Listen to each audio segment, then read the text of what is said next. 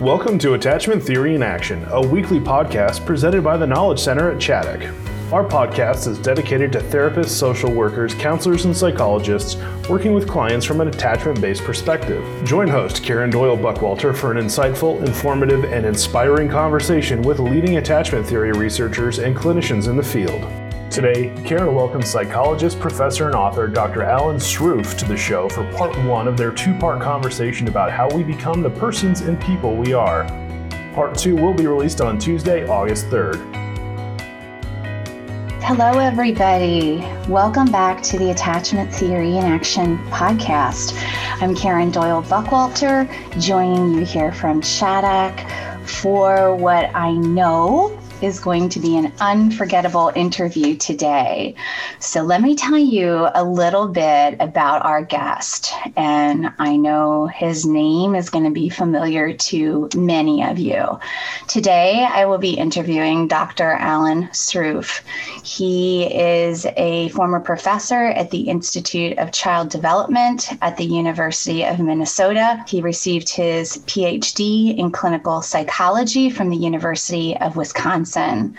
Dr. Sroufe has been the associate editor of developmental psychology and developmental development and psychopathology journals, an internationally recognized expert on attachment relationships, emotional development, and developmental psychopathology. He has published numerous articles and books on these topics which include the development of a person, a two time award win- winner, and recently released which we're going to talk to him about today at length in our interview, a book called A Compelling Idea his other awards include Distinguished Scientific Contribution Award for the Society for Research in Child Development, the Bowlby Ainsworth Award for contributions to attachment research, the Mentor Award, and the G. Stanley Hall Award for Distinguished Scientific Contribution to Developmental Psychology from Division 7 of the American Psychology Association. I could go on and on about additional awards this amazing man has won, but suffice it to say that he is one of the most prolific respected researchers in the field of attachment and has an incredible longitudinal study that he will be referencing today. So stay tuned and Dr. Sroufe will be coming right up. Good morning, Dr. Sroufe. It's so good to have you here on the Attachment Theory and Action podcast. Welcome. Happy to be here. Great. Well, um, you are to us who love to study attachment theory and think about how it applies to our practice. You're a star, a rock star to us. So it's such an honor to be able to have you here to talk about your longitudinal study and your new book, which everybody is called A Compelling Idea. We'll make sure all of you know where to purchase that at the end of the podcast. Um, but you could you share with listeners a little bit about why you th- thought you wanted to do a book like that? Because it's almost like part talking about your research and part memoir. So it's a very unusual combination. That's true, it is. And um, it was an idea that struck me when I retired. You know, this study that we did at Minnesota, that is still ongoing actually, began in the 1970s and so we very intensively studied these 180 children from before they were born until they're now in their 40s. And we learned a lot about development. And we learned a lot about the role of attachment in development. And the study's been written up in countless journal articles and a couple of previous books, but usually in pretty technical form. And emphasizing the methodology and the controls and all the things you need to do for scientific publication. Yes. And my first motivation for writing this particular book was to write a book that was brief, uh, clear, easy to read, and emphasized the lessons from our study. That was one motivation. And the motive to make it personal had to do partly with um, partly with making it a story about how even in science, which is supposed to be objective, your own personal life and experiences enter in. The questions you ask are yes. usually questions that you're interested in. Yes. And in my case, I was tremendously interested in understanding uh, why my parents had the problems they did, why I had the problems I did, why, despite my parents' problems, they did as well as they did as parents. Yes. And despite my problems, I wound up having a pretty happy life. And so that was part of it. It was uh, to tell a personal story about science and discovery. And then there was another reason for being so revealing, and that is when you write about cases that you study, you necessarily obscure details. Yes. Uh, you alter insignificant aspects to camouflage the mm-hmm. identity of the people. That's required. I didn't have to do that about myself. Mm-hmm. And um, one thing um, you will discover as you get older, you have less and less of an issue of protecting your ego. Things don't, you're not so embarrassed by things anymore. You understand, hey, it's just a life. I have my problems, you have your problems, we're all struggling along. So I felt very comfortable with doing that. I, of course, had to ask my brother and sister if they and our children yes. if they agreed to me revealing these things, and they did, and so that was the reason. And of course, it made it a very enjoyable book to write. Yes. I was so interested in thinking this through. And amazingly, I learned an awful lot writing this book. I had insights that I never had previously had. And I remember toward the end of the book, and I, I say this in there, I read a quote by Bowlby that I had read before years ago. Yes. But it had never struck me at the time. And the quote had to do uh, with uh, how the unconscious works and about how secrets work and about how sometimes parents do things for reasons that are obscure to the child and yet they can be understood. I, I, I could look up the quote, but the right. fact was, I realized all of a sudden, oh my gosh, that was exactly what happened to me. My mother, in her fear of anger and her ways of expressing her anger at me when, on the rare occasion she did, what that was concealing, both from herself, which she couldn't look at, mm-hmm. and from me. And it was just stunning to read something where it was like Bowlby had done my case history and analyzed me for 20 years, and this was his summary of my problem. And I thought, holy cow.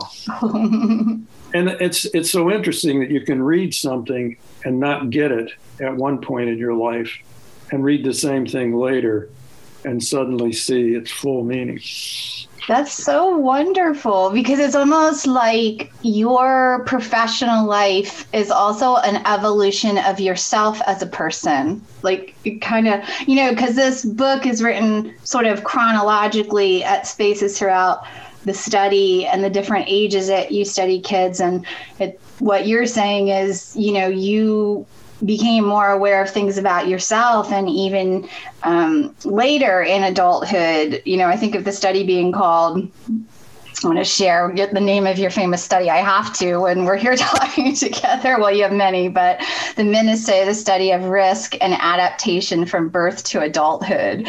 And as you're talking, I'm thinking, including later adulthood. it, it, was uh, an amazing journey. And you know, actually, you you point to a really important parallel. One of the things that I believe theoretically, and it's been a guide, is that development has a certain nature. Development works a certain way. Yes. And that's regardless of what you're talking about the development of the brain, the development of the universe, the development of, of personality, and one's individual development. Always development works in the same way.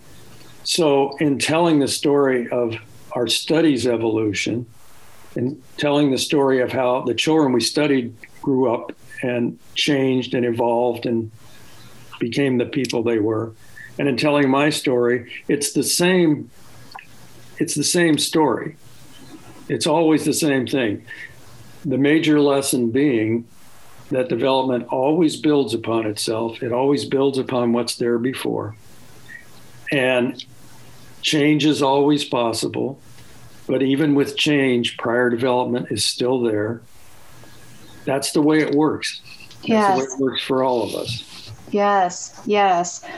Well, um, one of the things that really jumped out at me among the many things with the book, but I think as somebody who is a clinician, um, reading research and looking at research, much of what we look at and think about through a clinical lens is just, you know, what are they finding out today that I can apply to clients I work with?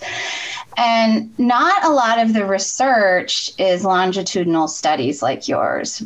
I mean, that's a life that's a life's career and and so much devotion and money. And I remember as I was reading the book thinking, I can't believe that at every stage you had to come up with all of these different measures and ways to assess this. Like, you know, as a clinician, I'm like, okay, we start with a BASC before treatment, we end with a BASC after treatment. Like, I am thinking like basic outcome measures. You know, that's kind of how mine works. Or you you you do a UCLA trauma index and you know maybe you, you you repeat something to see reduced symptomology and i'm reading this book and, and i'm i'm recognizing oh my i had just had this light bulb go off which is very basic for you i know as, as somebody been around and who who has been around research for like at every stage you guys are like scrambling. Like what can we measure? How can we look at this? I'm just mm-hmm. like i guess i didn't realize the pressure also to the scientist of a study like this. I had this idea in my mind that you kind of knew all the way through the measures you were going to use when you started that, that, that fascinated me. What was it like to be under this almost like a time gun to come up with what are we going to do next? Yeah, well, it was exciting. It was exhausting. it, it was uh, fascinating. It was challenging, and you know there there were times when, uh, and I I do uh, I do explain how when I was having my greatest period of personal difficulties, how the yes. stresses of the study didn't help. Yes. And it was. That's it was, when it really came alive to me. it, it, was. It, it was challenging, but you know, the reason the study worked and the reason previous longitudinal studies hadn't. I mean, this is not something people hardly know anymore but the longitudinal studies that were done in the 60s and so forth showed no continuity. Yes. Well, it was because they tried to measure the same thing over time.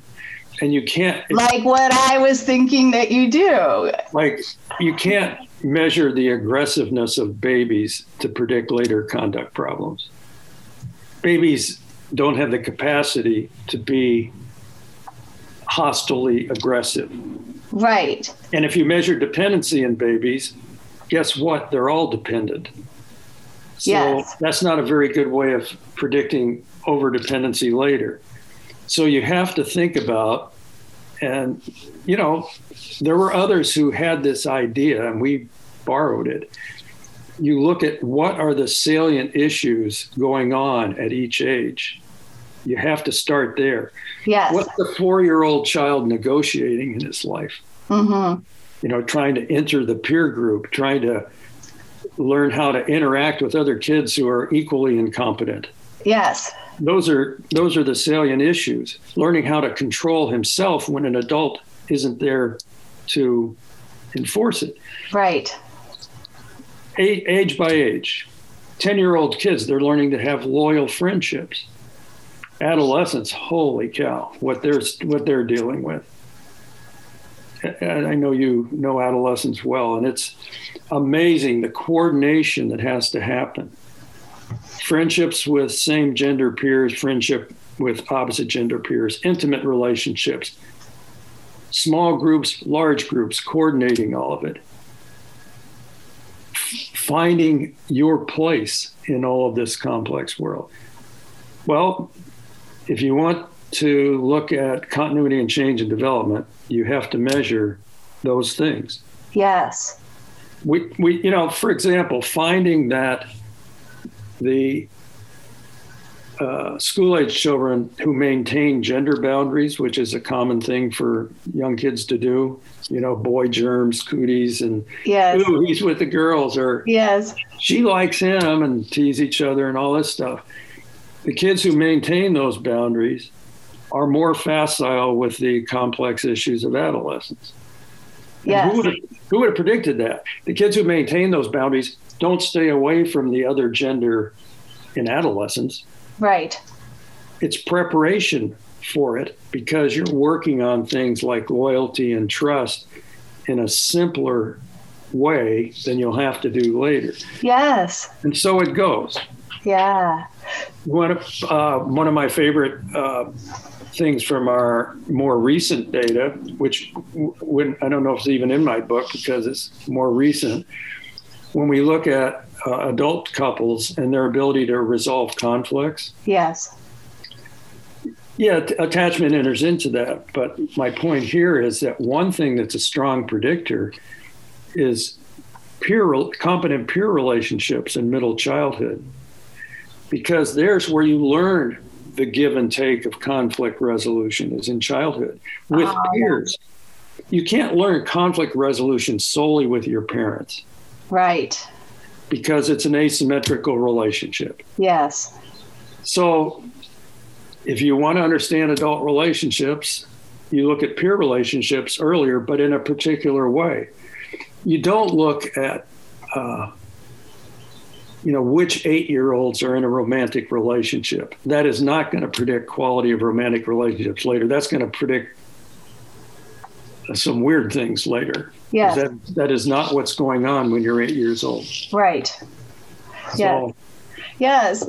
Yeah. So, for some listeners that may not be as familiar with your study, could you step step back big picture for a minute and maybe we'll give them context what the overall study was you know what what this was meant to look at um, and i'm sure that evolved but you know what you originally set out to do with this Well, um, it looks more coherent in retrospect.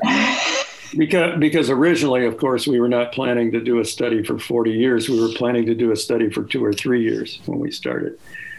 But it was so interesting that each step that we couldn't stop. Eventually, we knew we were going to go a long ways, but but there were certain ingredients right from the beginning. First of all, it was a sample. Uh, where the infants were born in moderate poverty.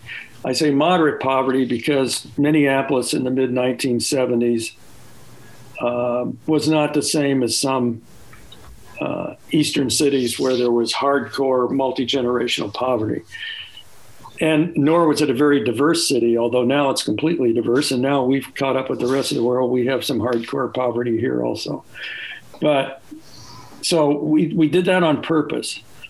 One reason being we knew that poverty and the things associated with it, uh, all the associated stresses, the family instability, and other things, would make it likely that a number of these children would develop to have problems. Yes. Now, you know, you you hate to want you don't want that for anybody, but you know empirically more children born into poverty will have developmental difficulties. And as it worked out, it wound up being about half the children we studied had notable problems and half didn't, which from a research point of view was uh, useful. We started before they were born. That was important for several reasons. We wanted to measure parent attitudes and expectations. These were all firstborns. Yeah. Oh, okay. We wound up studying siblings too, but Okay. we started with firstborns. So you have a parent who does not have a child, and so their expectations and viewpoints about child rearing are drawn from their own history and experience, not reacting to the child. Yes. Because sometimes people will say, uh, well, the parent is uh, hostile towards that child because they got a bad child, or they uh, they uh, they see their child as um, incorrigible because that's the way the child was. So we started we started before the child was born. We measured lots of things uh, prenatally and around birth and in the first months. That was very important because if you're doing a developmental study and you have the view we do that everything builds on the foundation that was there before, you have to start early. In our view, by the time a child is three years old or 10, when lots of studies start, an awful lot of development has happened. Right. You're not, from your perspective, you're not considering that early. No. If you, if you, uh, for example, if you start your study at age three and you measure temperament, you think you're measuring something inborn in the child.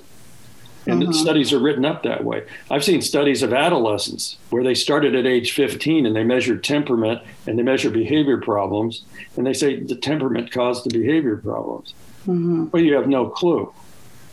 And even even if um, you're studying ADHD and you do brain scans of teenagers and you find that they have a, a, some difference in their frontal lobe, and you say the difference in their frontal lobe caused their ADHD, you don't know that. Where'd the difference in their frontal lobe come from? The brain develops too. Yes. So we started before birth and we started measuring uh, newborn neurology, uh, early temperament, all along. That way, we could answer questions like Did the child's temperament influence the parenting and in, in what ways? Did the child, child's temperament predict the attachment or did what the child experienced from the parent predict the attachment? We could look at those things. Yes. That was, that was an important part of the study. We, we did direct observations of the infant 11 times by the time they were 18 months old. I remember first reading some of this and just being so surprised you had nurses in the hospital right did w- Yeah. weren't there some people caring for the babies like very early like that This was, this was, you, you know, in modern times, you probably go home the day you deliver. yes They probably call the cab when you go in the delivery room. but in the mid 1970s, mothers would stay in the hospital three or four days after the baby was born. So you had all these nurses that saw the babies in the nursery, and you could get ratings from them over and over and over. And you could also get rating. The one thing that came out of that was the nerding, nurses' ratings of the mother's interest in the baby predicted subsequent development. it's just amazing to me that you thought to measure all these things. Um, I think it's really important to mention that you were trained as a behaviorist. Mm-hmm. And I keep wondering to myself if because of that, and, and maybe you still had some of those views when the study started. I, I don't know. But I keep wondering if you kind of knew because of your training as a behaviorist, what a lot of the arguments against some of this would be, and were you trying to use measure, uh, measures that would uh, prove or disprove them? Do you understand what I'm asking? Am I making sense? Well, yes, it's definitely true. We, we uh, um, I do not regret my behaviorist training. I mean, one thing about behaviorism is it gets you looking at behavior. Yes. but it's not an adequate explanation of development. Behaviorism is not a developmental theory at all. And uh, I had done studies before this study of infant emotional development. And babies smile, smiling and laughter has nothing to do with reinforcement. You know, newborn babies smile when they're asleep. Yeah. It has nothing to do with reinforcement. And babies will smile at a spinning mobile. There's nobody nobody has to do that. Toddlers will chatter when they wake up without a parent coming in and saying, Good boy, you're talking, good boy, good boy. No, they just do it. But some of this was it was theoretically driven. We knew we had to measure certain things. We actually expected much more impact of the child's temperament on the quality of care than we found. We thought there'd be this match mismatch deal.